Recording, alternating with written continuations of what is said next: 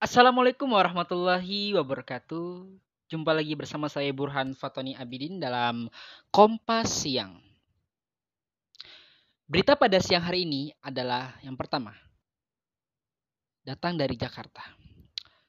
Efektif turunkan Covid 19, umat Hindu dukung perpanjangan PPKM darurat.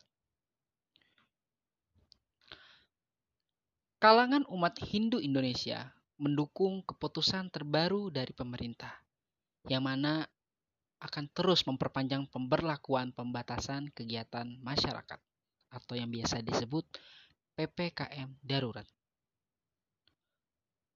Mulai Rabu hingga Minggu mendatang, mereka menilai perpanjangan ini adalah pilihan tepat karena melihat kasus COVID-19 yang masih tinggi dan demi memberikan perlindungan kepada seluruh masyarakat.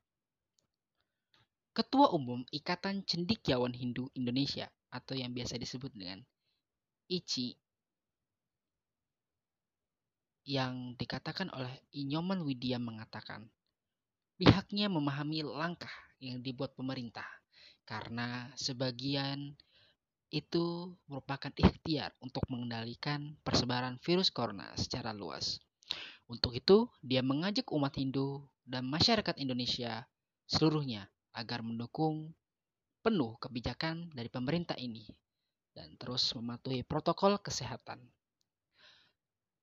Imbasnya dari perpanjangan ini, tandas Nyoman Widyana, pasti berpengaruh banyak terhadap kehidupan masyarakat, baik perekonomian, pendidikan, dan keagamaan, dan tentunya sosial.